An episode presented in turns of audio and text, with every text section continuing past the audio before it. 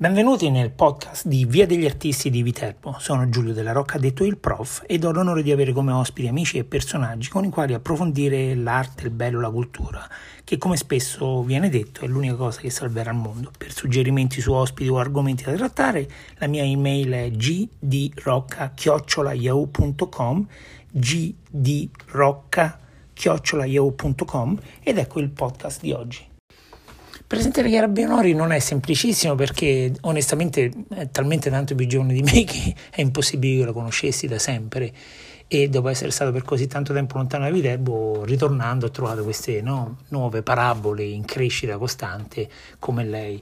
È la responsabile di Verdi e Contenti, la responsabile di un blog seguitissimo a livello nazionale, sempre di attività floreale, ma è anche l'anima di Tusha Kids, se ho capito bene, poi glielo chiederemo ovviamente, e eh, una ragazza con grosse professionalità e grossa voglia di fare, che eh, ci fa solo che piacere avere tra di noi, nel senso a Viterbo, con le proprie attività, ma non solo, sposata con un viterbese, con una figlia che va a scuola a Viterbo, insomma viterbese al 100%. Quindi facciamola parlare Chiara Brunori. Chiara Brunori, responsabile CEO del Verdi e Contenti, benvenuta nel podcast. Ma buongiorno, buonasera e grazie soprattutto dell'invito. Eh, grazie a te, cara. Senti, in questo periodo così tragico e duro fa tanto, tanto, tanto piacere parlare di natura, di fiori e di piante che crescono naturalmente. Che ne dici? Assolutamente sì, dalla natura impariamo la resilienza, ovvero a resistere alle difficoltà, a rinascere e a trasformarle in opportunità. E poi la natura fa sempre bene, in qualunque stagione, in qualunque momento, soprattutto. Chiara, ti vorrei portare in un piccolo percorso storico, se non ti dispiace, e vorrei certo. no, riscoprire le tappe fondamentali che ti hanno portato a, a questa attività. Sì, volentieri. Par- partiamo da, da lontano. Sì, tu sei viterbese, viterbese.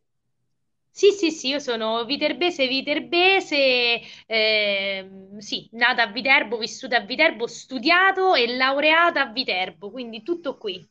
Senti, dove, dove sei cresciuto? In che quartiere?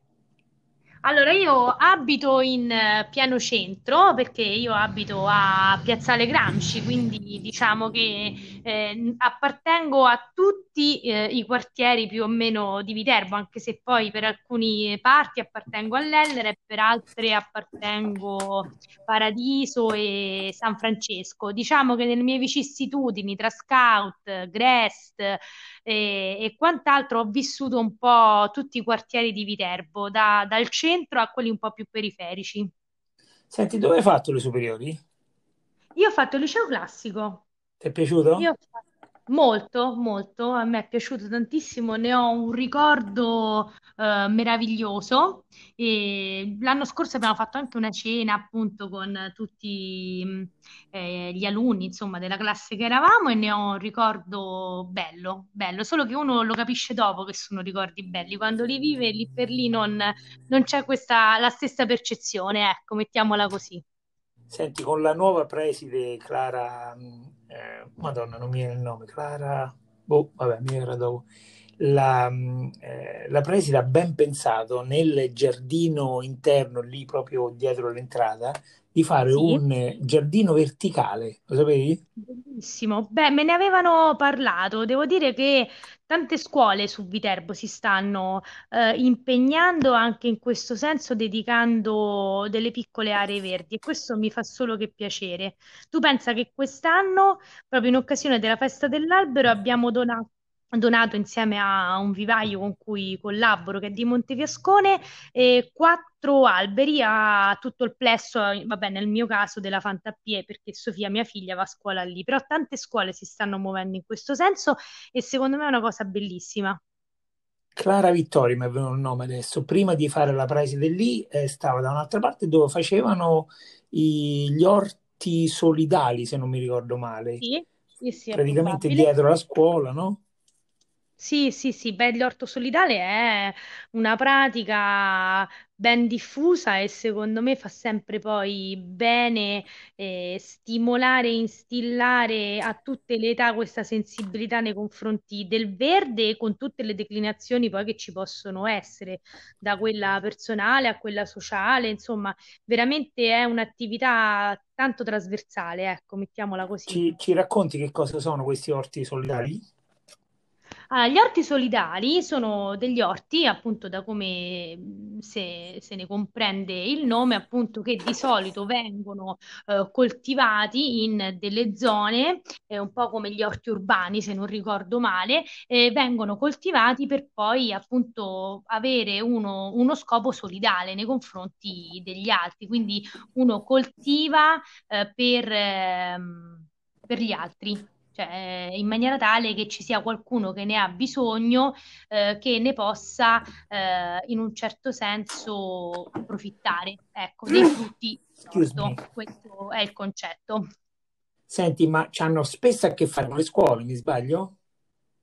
Con le scuole, con le città, ci sono anche delle associazioni che se ne occupano, è una cosa che sta prendendo piede, così come l'orto familiare, cioè tutta una serie di eh, attività eh, che secondo me richiamano forse un po' quelle che erano le vecchie attività de- del contadino, quindi un'agricoltura eh, intesa in senso condiviso, eh, dove si lavora insieme, ma, mh, oppure ce ne lavorano alcuni e poi chi ne ha bisogno ne può usufruire. Eh, quindi questo è un po' il bello e il concetto che sta sempre più prendendo, prendendo piede. Bene, quindi, Senti, in, in questa maniera ci siamo un po' avvicinati ad un'altra delle tue passioni e attività, Tuscia Kids, mi sbaglio? Sì, Tuscia Kids, allora, in realtà non è, non è una mia idea, sono stata chiamata dentro questo, questo progetto insieme ad altre due persone, eh, che sono Deborah Valentini e Luigi Pagliaro, con cui ho avuto modo di collaborare anche mm, per quanto riguarda lo slow food e quindi è una loro idea, è una community che nasce proprio per tutte quelle che sono le attività eh, positive per i bambini, perché poi comunque la Tuscia nello specifico ha tanto eh, da, da, offrire per i bambini.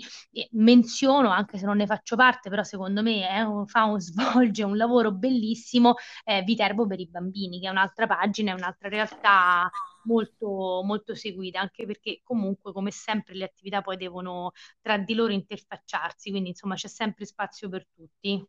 Senti, Viterbo per bambini non la conosco, me la, me la racconti un attimo?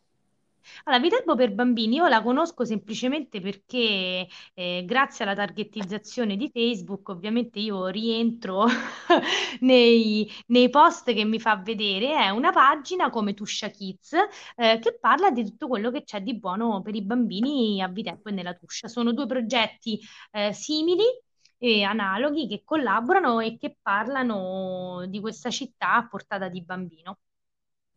Tutto Ma qua. che bello, vedi, questa, cioè, esiste un mondo a Viterbo che purtroppo, nonostante due anni passati a parlare con tutti, ancora scopro giorno per giorno. Ma veramente ci sono mille attività che vogliono emergere, sei d'accordo?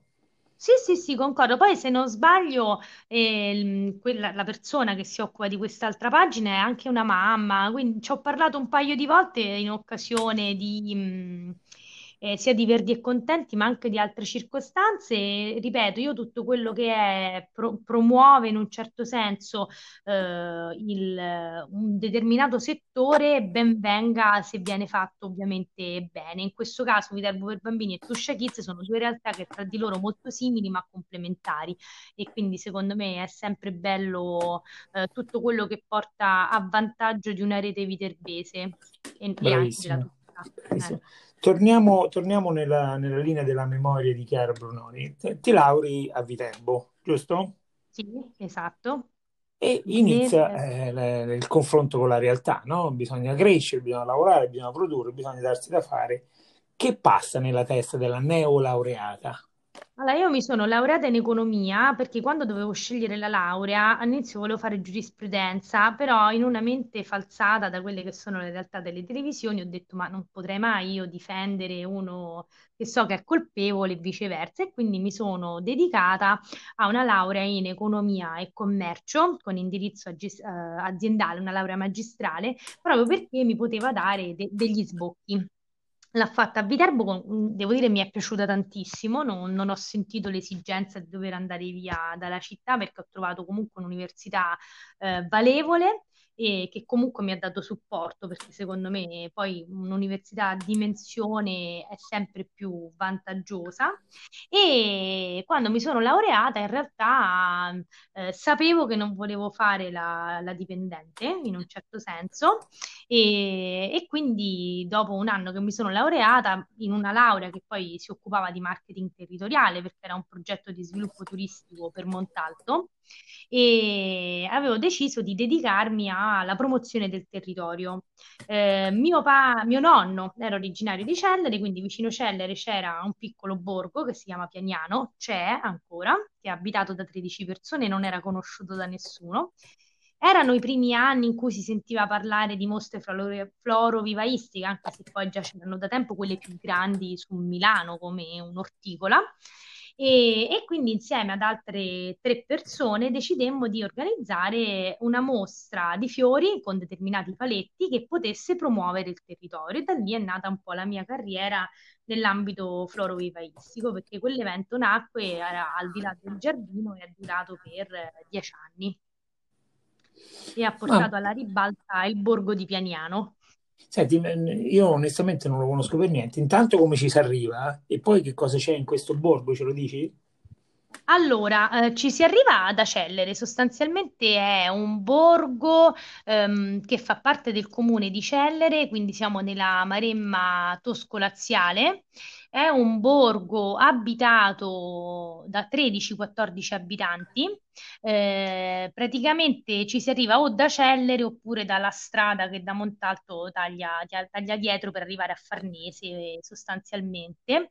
Ah, è una rocca, è su un, tipo è arroccata, tipo una piccola cittadella, e, e è un circuito, entri ed esci, eh, niente, non ha niente se non la storia molto particolare, perché è legata a Tobe- Domenico Tribuzzi, quindi il, di cui a Cellere poi ci sta anche un museo bellissimo del brigante Tribuzzi, molto, molto europeo, devo dire, come museo.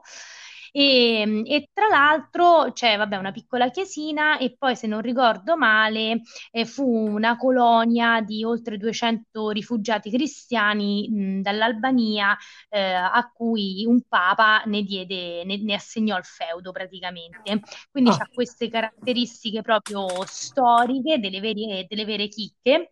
Eh, il borgo in sé per sé è intatto, non c'è niente se non gli abitanti che sono deliziosi e che vivono lì, quindi uno che va lì, eh, noi avevamo legato alla mostra pure le visite guidate, la possibilità di andare al museo del brigantaggio e poi la chiesa del San Gallo, che è delle, degli emblemi, insomma, della Tuscia, di tutta quella zona lì, perché è una delle uni pochissime chiese, se non erro, a croce greca, eh, disegnata da Zangallo per l'appunto.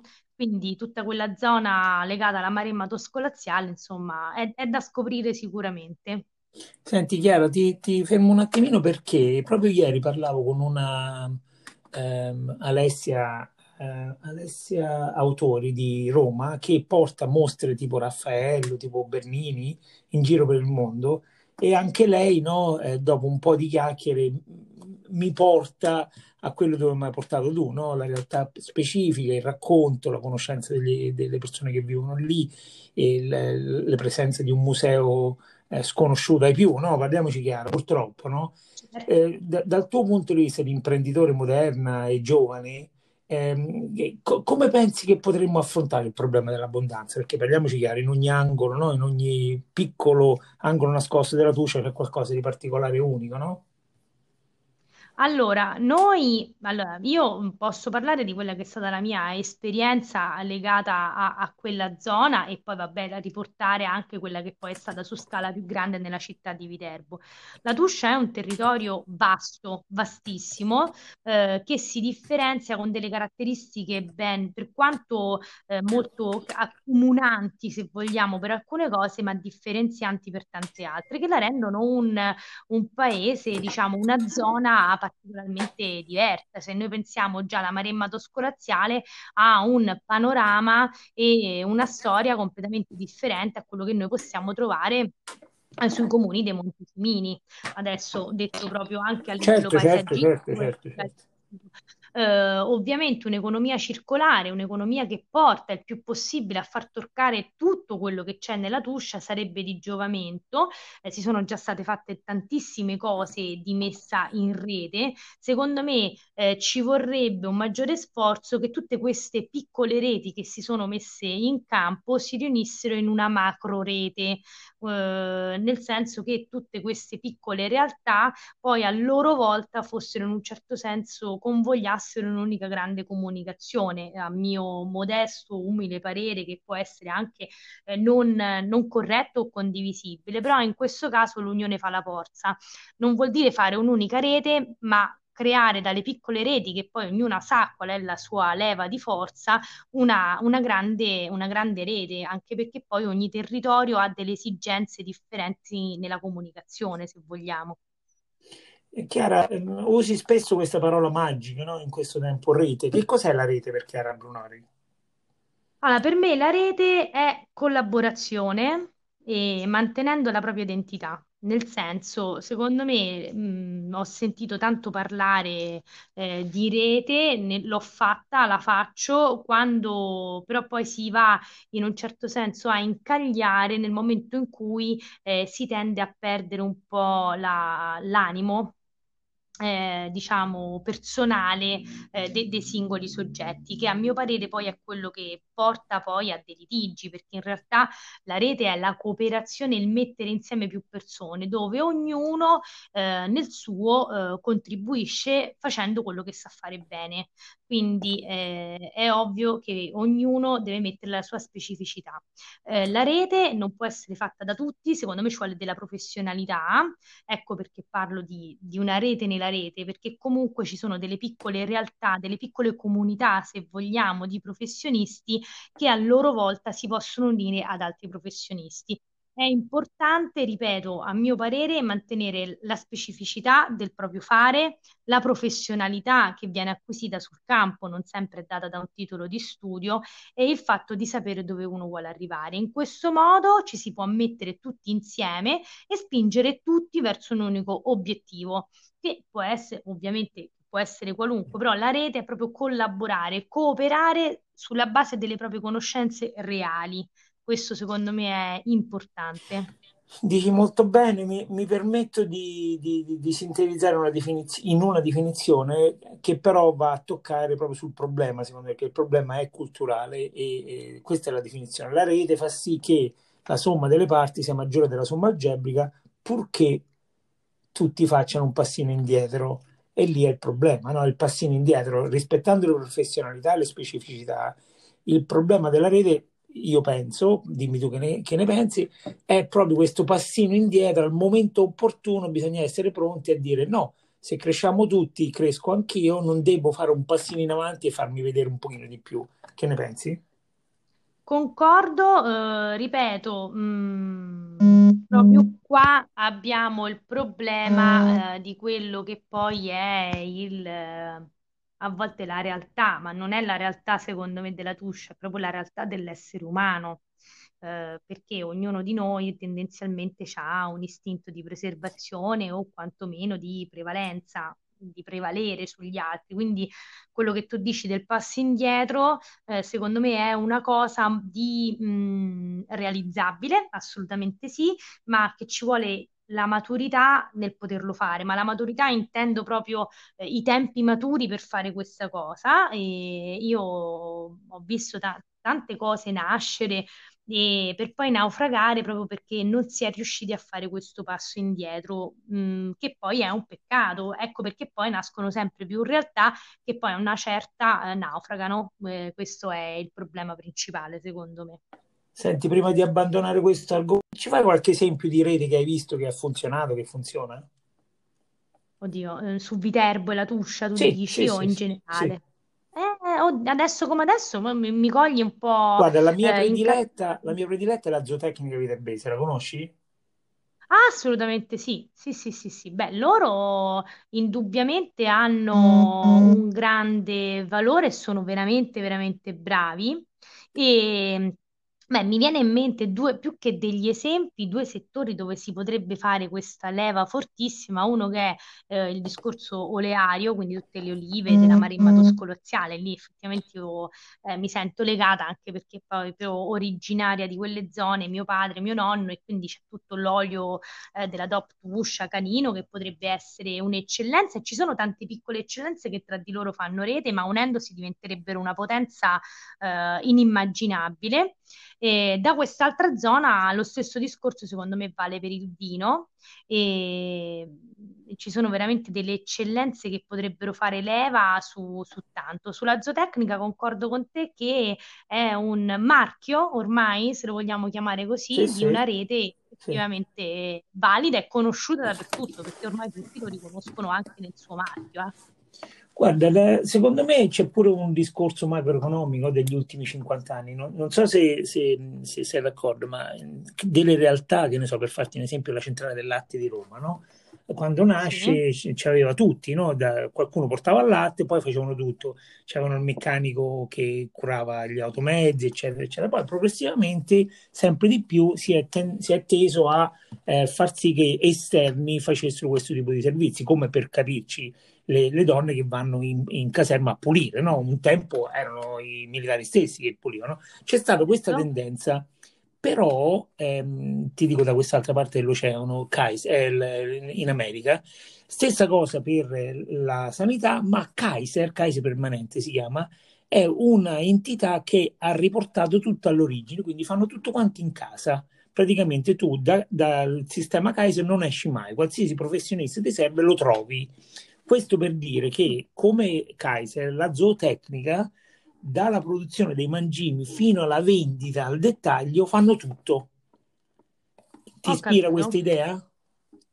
Interessante direi, devo dire eh, ambiziosa e interessante nello stesso momento. Sì, sono modelli, capito, economici che ovviamente portano più vantaggi economici anche riducendo i margini di profitto, perché guadagni da sette cose anziché da una, no? Eh, certo, vabbè, in quel caso però rientra un po' il fare il passino indietro o quantomeno eh, fare entrare anche proprio un concetto differente proprio a livello umano. Ripeto, a volte ci incagliamo in dei progetti che hanno l'intuizione giusta, eh, vanno avanti, proseguono, però a un certo punto si incagliano perché subentra la componente umana. E- ed è quello lo scoglio poi che secondo me dobbiamo superare, eh, Principalmente è Sì, questo, perché sì, poi sì, nella Turcia abbiamo grandi professionisti, abbiamo eccellenze, solo che sono sempre, cioè no sempre, è errato, eh, sono spesso ehm, ad personam, il che va benissimo, eh, ma ben venga, chapeau a tutte le persone che effettivamente si sono distinte perché hanno lavorato con merito, con professionalità, perché comunque dietro ogni successo ci sta tanto sacrificio, eh. Niente arriva con niente. E ci vorrebbe che poi tu- tutto questo, oltre alla storia personale, ci sia una storia legata a un gruppo. Ecco, mettiamola così.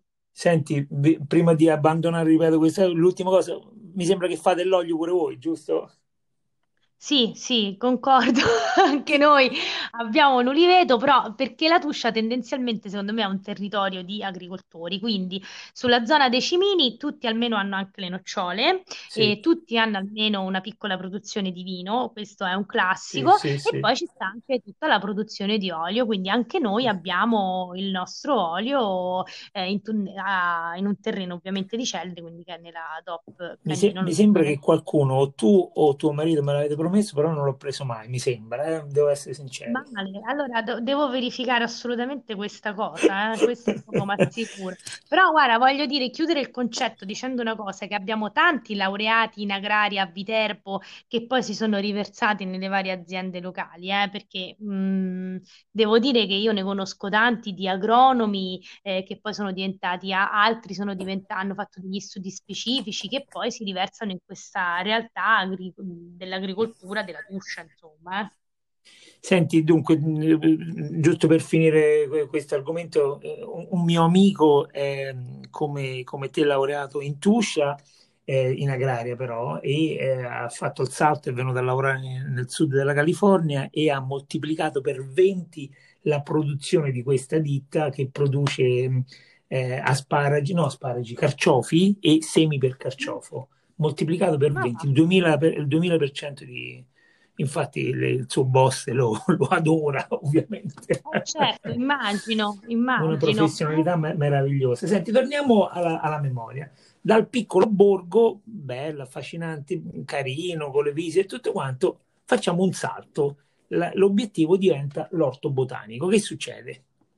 Allora, diciamo che prima dell'orto botanico c'è stato un altro step personale, perché al di là del giardino è nato in un momento in cui non c'erano i social, quindi io ho imparato a gestire eventi, organizzare eventi, a promuovere gli eventi eh, quando non ci stavano, non c'era la rete, o meglio, era, era agli inizi, perché io ho iniziato nel 2006-2007, quindi insomma, e ancora non si conosceva lo strumento che sarebbero diventati social e anche il web muoveva i primi passi. Eh, da lì ho quindi conosciuto proprio umanamente tantissimi vivaisti produttori di tutta Italia e non avevo un gran pollice verde e da lì quindi eh, si è sviluppata in me una coscienza green eh, con delle consulenze anche in altri eventi, in altre zone d'Italia. Un giorno eh, mi è venuta questa cosa, dico, ma perché non, non si può, cioè si pensava prima che il giardinaggio fosse una cosa eh, solo elitaria, solo per una determinata categoria di persone, e invece io volevo che diventasse una cosa più pop, più popular in un certo senso, senza sminuirne, perché ovviamente nel giardinaggio c'è chi conosce tutti i nomi e chi invece il basilico lo chiama basilico senza andare a cercare tutte le specificità. E da lì nasce quindi questo nuovo progetto che ancora non aveva un nome ed era Verdi e Contenti. Nasce, diciamo, l'ultimo anno eh, di Al di là del giardino, il decimo anno d'Al di là del giardino. Quindi Verdi e Contenti inizialmente nasce come, come blog, come un posto dove mettere le mie, le mie idee, quello che avevo imparato, eh, fare rete con gli, gli, i vivaisti produttori. Non sapevo ancora io bene dove sarebbe arrivato. Dopodiché, al di là del giardino, professionalmente era arrivato, nel senso avremmo potuto fare anche altri anni, però più di quello non poteva andare, cioè più, più di quello non poteva dare, avevamo dato tutto di quell'evento e tanti ancora se lo ricordano scrivendolo di rifarlo e quindi niente, al di là del giardino è un capitolo che si chiude e da lì si, Verdi e Contenti si evolve, quindi oltre al blog diventa anche un evento. Eh, potevo, ho scelto di non voler portare il nome con me prima perché nel, nel progetto Al di là del giardino ero con altre persone, mentre Verdi e Contenti no e non mi sembrava giusto portarmelo dietro. E non volevo un altro nome perché da, su Verdi e Contenti è diventato quindi un progetto a 360 gradi in una location che era degna di nota, che è l'Orto Botanico di Viterbo, che molti ne ignoravano, non ti dico l'esistenza perché non è così, ma non c'erano mai stati, il che questo a mio avviso è una cosa, non dico grave, però insomma un orto botanico a volte è una leva turistica in tantissime città, cioè penso a quello di Palermo cioè, o Napoli, quindi hanno un potere di tutto quello che è il turismo legato al giardinaggio eh, incredibile, se poi lo leghiamo ai giardini della Tuscia, eh, anche un potenziale enorme. E, e quindi porto quello che era il mio il format, lo riporto su Verdi e Contenti, quindi solo vivaisti produttori di piante, uno per categoria botanica, artigiani del green, quindi artigiani selezionati, e, e un tema che potesse mh, sviluppare la coscienza green, la coscienza verde delle persone. Il tema ogni anno cambia e all'Orto Botanico di Viterbo quindi aveva il, ha tuttora il sostegno e il supporto scientifico dell'Orto Botanico, che ovviamente non ha, non ha uguali, insomma, perché hanno veramente delle grandi eh, conoscenze da diffondere, anche perché poi l'Orto Botanico di sua natura nasce proprio con lo scopo dello studio, della ricerca e dell'approfondimento. Quale doveva essere quest'anno il tema? Il tema di quest'anno, che poi sarà il tema dell'anno prossimo, eh, il tema di settembre, saranno le api. E questo perché eh, le api sono importantissime. E noi non lo sappiamo, eh, ci sta un, un, una grande crisi nel mondo apiario perché ne, sta, ne muoiono tante per i pesticidi, eh, che, per i pesticidi perché comunque no, hanno dei problemi con l'impollinazione. Cioè io vorrei dire che in Cina in, mh, mm, ci sono delle persone che si mettono a impollinare i fiori con un cotton fioc e noi a questo non ci dobbiamo arrivare. Noi dobbiamo imparare a tutelare le api e a creare un piccolo spazio per le api nei nostri spazi verdi. E quindi il tema sarebbe stato le api proprio per questo motivo, proprio per sensibilizzare all'importanza delle api. Eh, come sempre ci sarebbero state alcune conferenze, ognuna di diversi livelli, e altrettanti laboratori per i bambini mirati tutti in questo senso, perché se ne parla tanto, ma se ne parla poco. Eh, dici bene, lo sai, ne- sono stato in Giappone qualche tempo fa e in un posto sconosciuto ai più, eccetera, eccetera, avevano una produzione, ma parliamo limitatissima, di un miele talmente buono che tutto, tutto, tutto quello che facevano lo mandavano all'imperatore perché l'imperatore giapponese è appassionato di miele e usa soltanto il miele per posto dello zucchero, eccetera.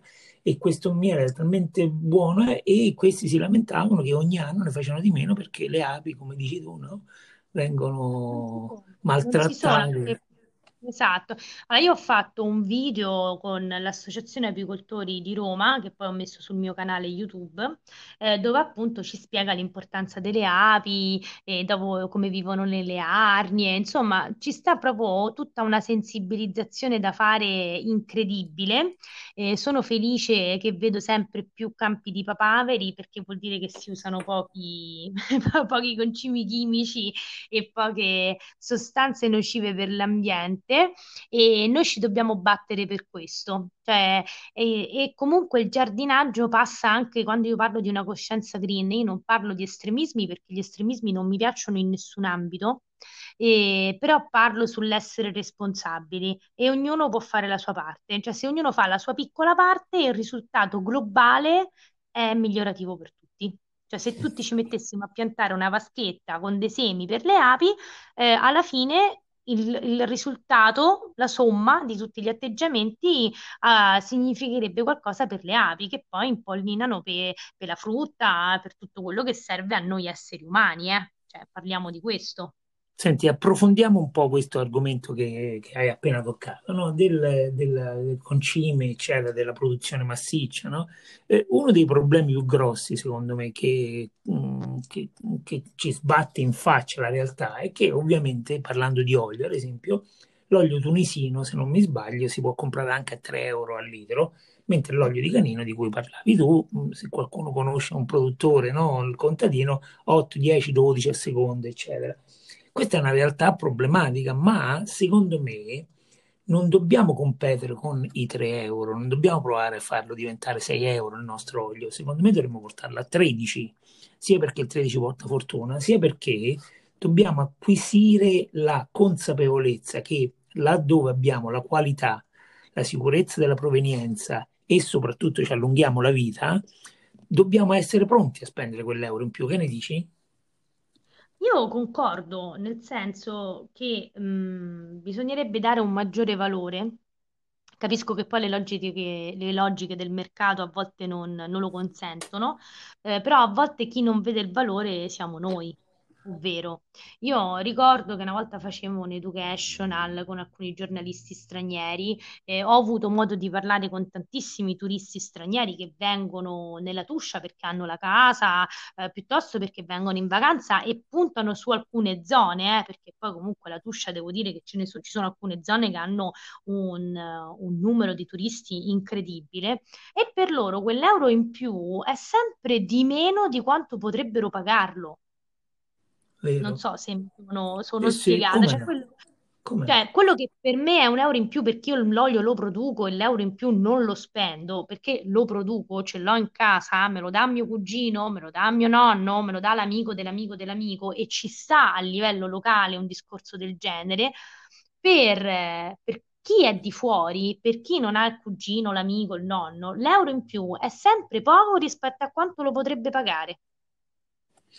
Eh, dici bene. In più mi, mi permetto di aggiungere che, eh, ad esempio, no, la pasta asciutta, la, la pasta in casa, scusa, il pane, eccetera, se fossero prodotti con farina eh, coltivata in maniera naturale, che ovviamente verrà fuori di meno, sono, Mm. discor- sono sicuro, avrebbe quel valore in più anche emotivo, no? Che eh, fa- farebbe sì che il 50 centesimo o l'euro non sarebbero neanche più notati perché appunto è un, un pane o una pasta all'uovo fatta con la farina della nostra zona, con una certa logica di crescita, eccetera, eccetera, no? Che ne pensi? Assolutamente, sì, sì, sì, ma ci stanno comunque delle aziende che fanno farine eh, anche particolari. Insomma, secondo me rispetto a tanti anni fa, ancora mi ricordo quando andammo alla fiera del turismo di Göteborg e portammo il prodotto Tuscia, e ri- rispetto da, da 12 anni ad oggi sono stati fatti passi avanti incredibili. Sì, Abbiamo sì, delle eccellenze meravigliose, mh, sempre di più persone conoscono la Tuscia. È innegabile che, che non facciamo parte dei circuiti principali, faccia- noi siamo un turismo di ritorno, cioè il, il primo turismo è dettato dalle grandi, grandi città, eh, da, da altre bellezze che fanno parte del primo turismo, poi c'è tutto il turismo di ritorno ed è quello più attento, se vogliamo, perché tantissimi turisti ritornano e si fanno una, due, tre settimane, passeggiano, cercano, a volte neanche le vogliono le informazioni perché le amano cercarsele da sole sì, sì, sì, sì. Senti, hai detto che ci sono delle realtà di prodotti notevolissime, eccellenti. Ci citi qualcuna? Ci fa piacere, eh? Allora, a livello di farina, adesso perdonami il nome, non me lo ricordo, ma sono certa che ci stanno perché le ho assaggiate e mi pare che anche la- la- l'azienda Valentini, di Alberto Valentini, faccia le farine. Non ti vorrei dire una sciocchezza, prendila, eh, cioè Sì, loro hanno sì. degli ottimi prodotti, sì, credo le- i pomodori sicuramente, le passate di pomodoro e credo anche le farine. Adesso non ti vorrei dire però eh, una, una cosa per un'altra. E poi vabbè, loro hanno quello, poi c'è tutto il miele. Io penso, per esempio, al miele, ci sta una certa Monica. manna- del miele ne conosco tantissimi che hanno proprio dei prodotti eccezionali. Eh, adesso però del miele, oh, io eh, se li vedo me li ricordo e... La- l'azienda Valentini fa farina di lenticchie, ad esempio, ad Eh, esempio, vedi, farina biologica. Loro sono di Toscania, hanno ah, delle eccellenze incredibili e Vedi, miele... un'altra cosa che ho imparato, vedi, non lo conoscevo. Grazie per avermeli citati. Hai Senti, visto? scusa se ti cambio discorso, che sono un po' salterino. Passiamo un attimino al blog, che non ce l'hai citato mai, ma so che sei molto molto attiva sul blog.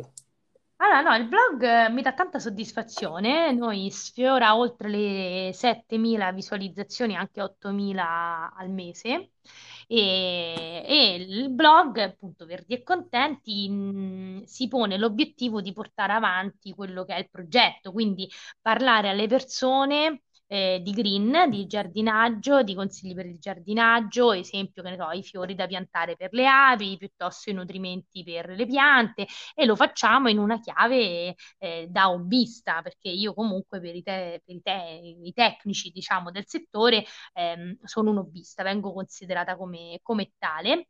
Eh, la chiave che ho utilizzato è sempre quella di parlare eh, per, per un vissuto reale, quindi parlare per... ehm, per, eh, per il balcone, perché il mio giardino è un balcone, ecco quando dico che il giardinaggio è per tutti e si può fare in qualunque spazio. E devo dire, insomma, che il blog ha fortunate collaborazioni e poi viene comunque effettivamente letto ma da tutta Italia, nel senso Verdi e Contenti è un progetto come evento sicuramente locale, che però richiama anche tanto turismo, perché tante mie follower eh, mi hanno scritto che sarebbero venute per conoscermi, per conoscerci, per stare Oh, che insieme. meraviglia. Diventa un evento per la, per la community, cioè quando io vado alle altre mostre trovo sempre qualcuno che mi segue, anche perché poi io sono presente con dei video con eh, diverse migliaia di visualizzazioni, ospite di un altro canale YouTube che è il Portale del Verde e adesso c'è anche il mio canale YouTube che è Verdi e Contenti. Quindi nella rete la, la mia faccia si trova tantissimo, anche perché da sempre io ci ho messo la faccia, non mi tirerò mai indietro e nel bene e nel male, perché comunque sia negli errori che nei successi che negli insuccessi bisogna metterci la faccia. E a mio avviso, eh, in un settore come può essere quello del green e del giardinaggio, eh, è importante, ma come in tanti altri, mettercela. Cioè, ti dico chi sono, sai chi sono. E, e sai con chi parli, o quantomeno sai di, la faccia di chi sta scrivendo, di chi è, insomma, ecco, questo è, è importante. Poi devo dire Dunque, che ultimamente in- intanto complimenti per il blog, no? 8.000-7-8.000 visualizzazioni al mese, no? Ci vuole costanza, dedizione, ci vogliono pure idee, ci vuole essere simpatici, no? Ci vogliono un sacco di cose. E invece il, il canale YouTube ovviamente è faccia, no? Quindi un altro tipo di comunicazione, no? Molto più diretta, molto più appunto metterci la Esatto. faccia. Eh, Allora, ci, ci guarda, racconti cosa fai nel canale YouTube? allora, il canale YouTube, allora, io parto all'inizio come ospite in quest'altro canale molto più, più grande, e è una collaborazione che ormai c'è veramente da, da tre anni. E se tu cerchi ad esempio Stella di Natale su YouTube, eh, se- se- dovrebbe essere il, eh, pochi- aspetta, dovrebbe essere il quarto risultato e c'ha oltre 86.000 visualizzazioni. E grazie a questa collaborazione con loro che continua, anche perché è uscito proprio ieri un video dove parlo di bambini e giardinaggio, e ho deciso di dare uno sprint anche al mio canale. Il canale si chiama sempre Verdi e Contenti e ci sono dei, dei video che parlano per quella che è la filosofia del blog, quindi danno dei consigli. Ci sta il consiglio sulle piante grasse, c'è il consiglio sulle piante mediterranee, sempre in una chiave semplice. Cioè, l'idea è sempre quella di fare informazione per chi pensa che il pollice è una cosa da marziani o una cosa difficile e, e soprattutto fare, fare rete, nel mio caso, con quelle che sono le persone con cui collaboro durante tutto l'anno.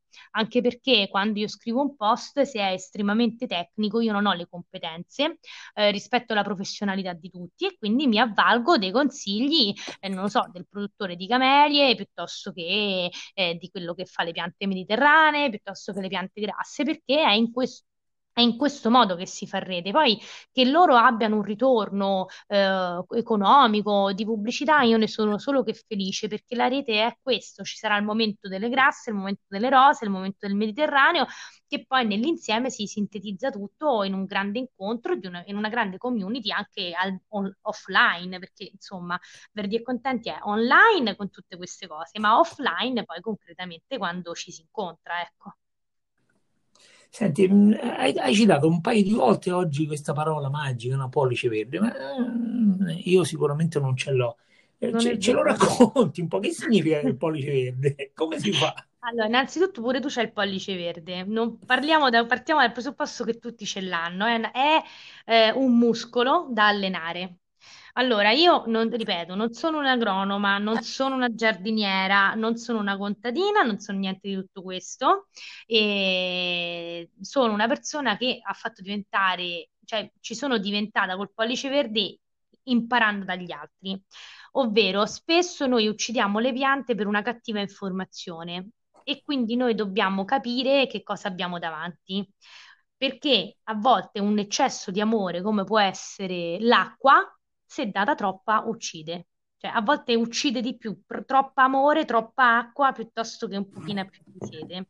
O si- oppure la posizione. Quindi il pollice verde non è altro che mette, sintonizzarsi eh, con la natura e, e ascoltare e documentarsi. Non esiste il pollice verde, ma esiste una cattiva eh, una sbagliata informazione nella cura di quella determinata pianta. Io ne ho uccise tante, mh, succede, però è normale, è dagli errori che poi si, si impara.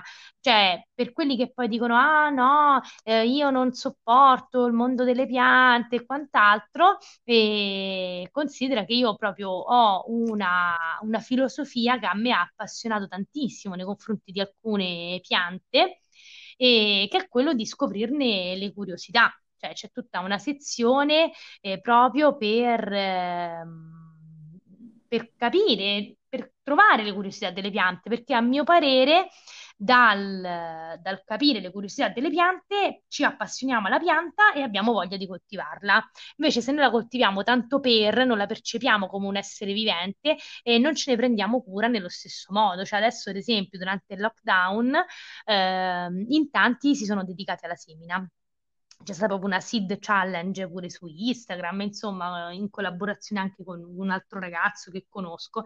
E in tanti hanno scoperto come un seme è vita. La pianta ah, certo. è vita. Certo, certo. La dobbiamo percepire come tale. Se noi la percepiamo come una cosa che sta lì, deve abbellire casa, deve crescere, boh, vive, muore, chissà, chi non sa, è il momento in cui non è la strada giusta, è il momento in cui la percepiamo come una pianta che ha una storia, che ha dei retaggi, che ha una magia, eh, che ci può donare la felicità di una nuova foglia, allora lì cambia proprio la percezione e, e va e, e, e tutto va liscio come l'olio. Eh, Chiara, cosa si pianta in maggio? Oddio, in maggio piantare un po', po', nel senso ci godiamo più che altro le, le fioriture. E il periodo migliore proprio di preparazione eh, per eh, il giardinaggio è in, in settembre, ottobre o anche marzo, aprile. A maggio si può, possiamo piantare tutto quello che è più, più da orto, quindi i meloni, le, le carote, i cetrioli, i fagioli, le zucchine e consiglio sempre anche il il, um, di fare un orto sul balcone, io ho i pomodori, eh.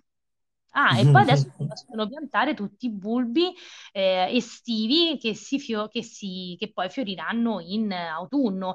Uh, tra un qualche tempo pure le zigne, che sono i fiori delle nonne, si possono piantare molto resistenti e di facile e di facile soddisfazione. Io ne salvo, tengo sempre dei semi, però io consiglio di piantare in momenti meno caldi perché adesso la semina ha dei diciamo delle piccole regole da dover rispettare e, quindi magari maggio io punterei su qualcosa di già più, più cresciuto, insomma. E... Senti, quale, quale sarà il prossimo video sul tuo canale YouTube? Guarda, il prossimo video sarà uno su, mm, che ho girato oggi sulla differenza tra peonie erbacee e peonie arbustive. E poi ci saranno altri che devo andare a, un altro sul Viburno che ho girato con un'amica che è Martina Cioccio che è una giovanissima architetta, una green designer. E poi ne ho fatto un altro sulla Rosa Banksia, li devo tutti lavorare perché pure lì, insomma, tutto quello che è web e che uno vede lì ha dietro tanto, tanto lavoro. Senti, hai citato questa parola quasi magica dalle nostre parti, peonie, no? Cioè, sì. un, un, un, come si chiama? una foresta, no, una foresta, una piantagione, come si dice? Di peonie meravigliosa e enorme dalle nostre parti, dico bene?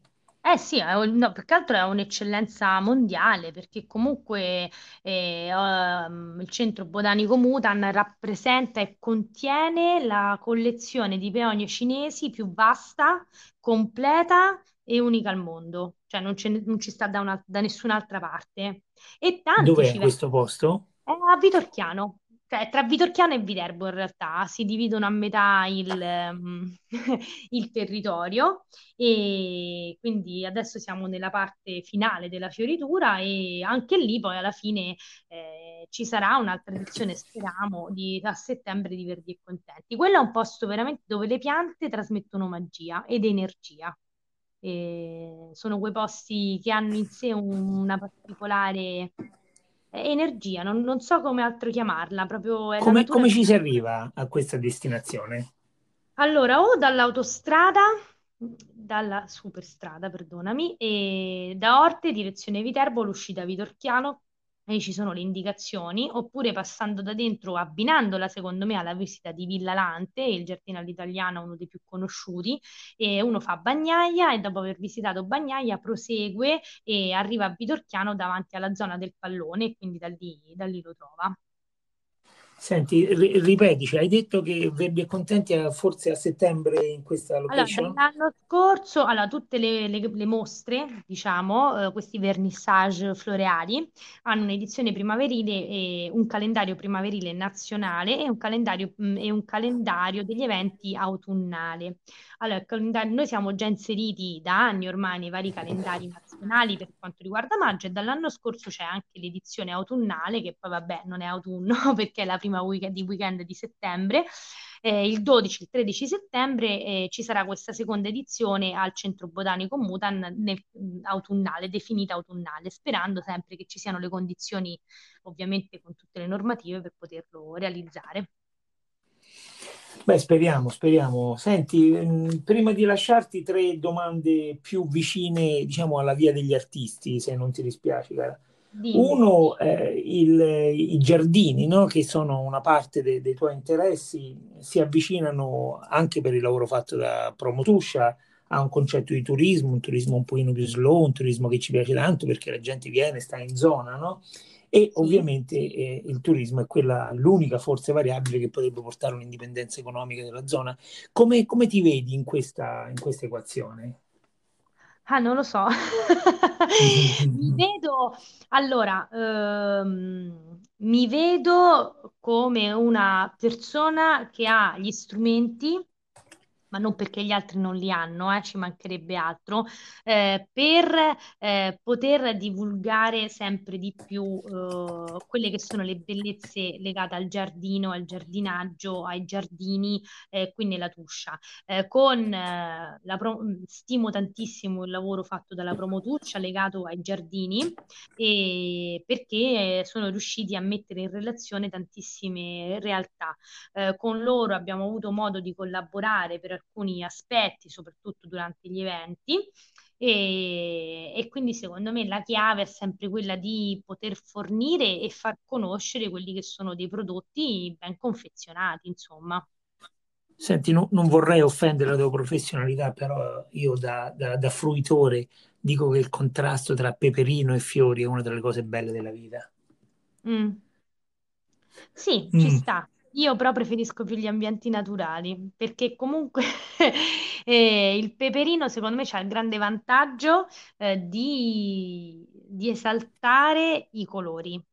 E ciò nonostante, il peperino ha lo svantaggio che quando si infuoca diventa poco vivibile per le nostre amiche piante. E quindi bisogna sempre trovare una giusta mediazione sul eh, cosa mettere e cosa fare. È l'obiettivo che dà poi il risultato finale, eh. giustamente, giustamente. È, è giusto che tu tenga a cuore la salute anche delle nostre amiche piante, cosa che onestamente eh, mi vede un pochino impreparato. Senti, No. un, un argomento affine, ma no- non, non lo stesso. Sindrome di Stendhal, no? Questo momento in cui i sensi vengono, vengono vinti da, da una visione di un'opera d'arte o di, una, di, una- di uno scenario naturale, no? Raccontaci un'emozione in queste direzioni. Ah, lega- allora, la sindrome di Stendhal io personalmente ce l'ho sia davanti a un'opera d'arte e allo stesso modo ce l'ho davanti alla natura. E spesso le due cose collimano, mh, anche tantissimi artisti eh, a, a volte trovano ispirazione eh, nel mondo, nel mondo della natura. E secondo me come chi si perde nell'arte bisogna perdersi nella natura e poi perdendosi nella natura ci si ritroverà artisti, di questo io ne sono convinta. Madonna, che bello che c'è. Un- Un'emozione tua personale ce la racconti in questa Oddio, direzione? emozioni mie, ne- io ne ho tante, io sono un gemelli e come tale vivo di emozioni costanti e continue e per me è un'emozione ogni volta che vedo un fiore sbocciare perché come ho detto prima è vita e se quel fiore sboccia nonostante tutto, allora io so che anch'io posso sbocciare nonostante tutto e questa secondo Mm, me è, è la Siamo d'accordissimo. che le, solo le piante ti sanno dare, perché tu pensi che non, non, abbia più niente da darti e invece trova un ultimo sforzo, cioè a volte il fiore è lo sforzo che la pianta fa per riprodursi, cioè a volte le piante non fioriscono perché stanno troppo bene, ma alcune fioriscono perché pensano che stanno per morire e allora danno di tutto per riprodursi e il fiore è un gesto d'amore. Mi pare che, che sia l'aloe, l'aloe o, o, l'agave, no, eh, mi sembra l'agave, eh, o l'agave o l'aloe, adesso ho un vuoto di memoria, eh, che vive per un uh, tot di pianti, di anni, scusami, e prima di morire emette un fiore e quello è il suo ultimo atto d'amore nei confronti del, del mondo. Di ricrearti, di riprocrearti. Sì. Adesso, che bella questa immagine. Quindi ti dico, questa è la mia emozione. L'emozione è quella della resilienza e della continua e, e del fatto di dire che ce la posso fare. Meraviglioso. Senti, una domanda che faccio a tutti i miei ospiti prima di lasciarci. Tre libri che hanno influenzato il tuo modo di vedere, sentire, pensare la vita, eccetera. Allora, uno, il giardino segreto, è ovvio, l'ho ricomprato, eh, non po', cioè ce l'ho sulla scrivania, lo vedo adesso, eh, della Barnett, bellissimo, e lo rileggo in diverse fasi della mia vita, perché ogni volta lo leggo con una chiave differente. Il secondo libro è Piccole donne, chi non ha, cioè, sfido chiunque ad aver letto Piccole donne, e il terzo libro è Il piccolo principe. Oh, sai che il piccolo principe è il più gettonato delle risposte che ricevo, sai? Beh, perché ci, ci vuoi dire perché?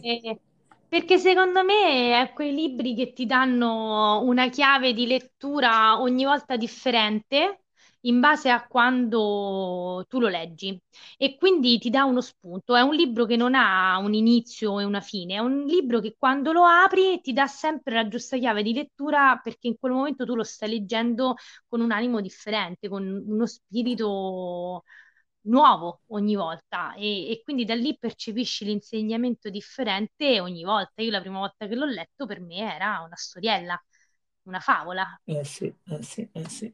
Senti Poi, Chiara, cambia. scusa cara, ci, ci, salutiamo, siamo quasi a un'ora, ma eh, mi hai fatto venire un'idea in questo momento, eh, diciamo per la tua passione, per, per, il tuo modo di vedere queste cose, no?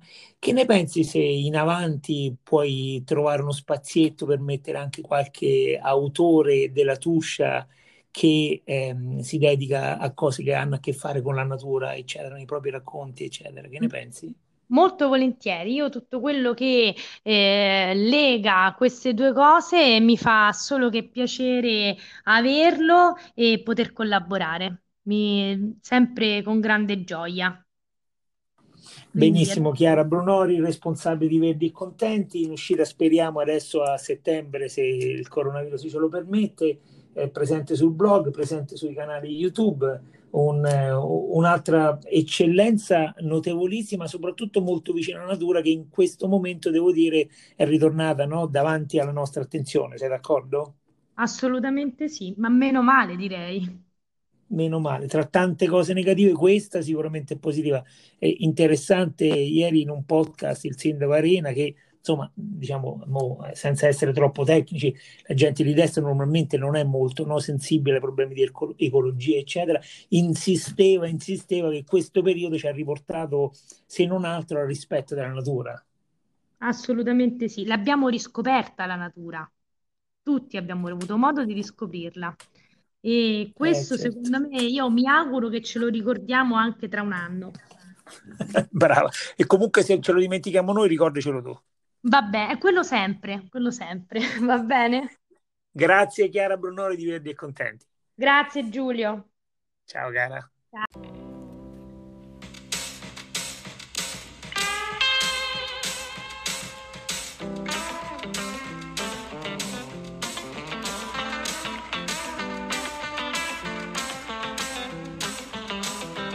È il giorno giusto per pulire, non ti distrarre, sta ma senti fa sparirci che cartaccia È felice la caterinaccia In a scale from 1 to 10 Chi mi te boy yes I am I don't even know why You make it dirty to the sky Sigarette poi pacchetti Carta del cappuccino le gita per terra, butta nel gistino.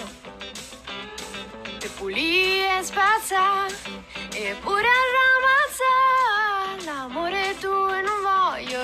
Ricordare. E sbaglio sì ti cerco, ma aiutami a